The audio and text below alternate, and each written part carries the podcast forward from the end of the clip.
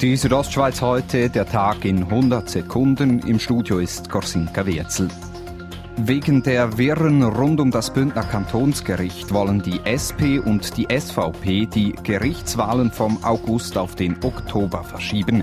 Kantonsgerichtsvizepräsidentin Ursula Michael Dürst gab nach der Debatte im Großen Rat aber zu bedenken. Ich habe zur Kenntnis genommen, dass es Zeit braucht, um jetzt ihre Meinung zu bilden über die Wählbarkeit aller Richter. Ich möchte aber schon betonen, dass es für das Kantonsgericht enorm wichtig ist, so rasch als möglich Klarheit zu erhalten. Im Großen Rat ist es heute auch um das Verfahren gegen den Kantonsgerichtspräsidenten Norbert Brunner gegangen.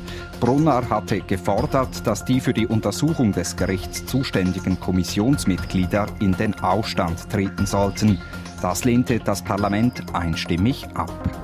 Die Stimmung unter den Drogensüchtigen im Churer Stadtpark war während des Lockdown angespannter als sonst. Das bestätigt Emil Gartmann von der Stadtpolizei. Das hat die Leute natürlich unter grossen Druck gesetzt sind dünnhütiger geworden im Umgang untereinander gegenüber der Polizei, gegenüber Passanten. Es sei aber zu keinen gefährlichen Situationen gekommen. Das Stimmvolk von Fideris hat gestern Ja dazu gesagt, über den Sommer einen temporären Campingplatz einzurichten. Der Campingplatz soll rund 24.000 Franken kosten. Eröffnet wird er am 27. Juni. Die Südostschweiz heute, der Tag in 100 Sekunden, auch als Podcast erhältlich.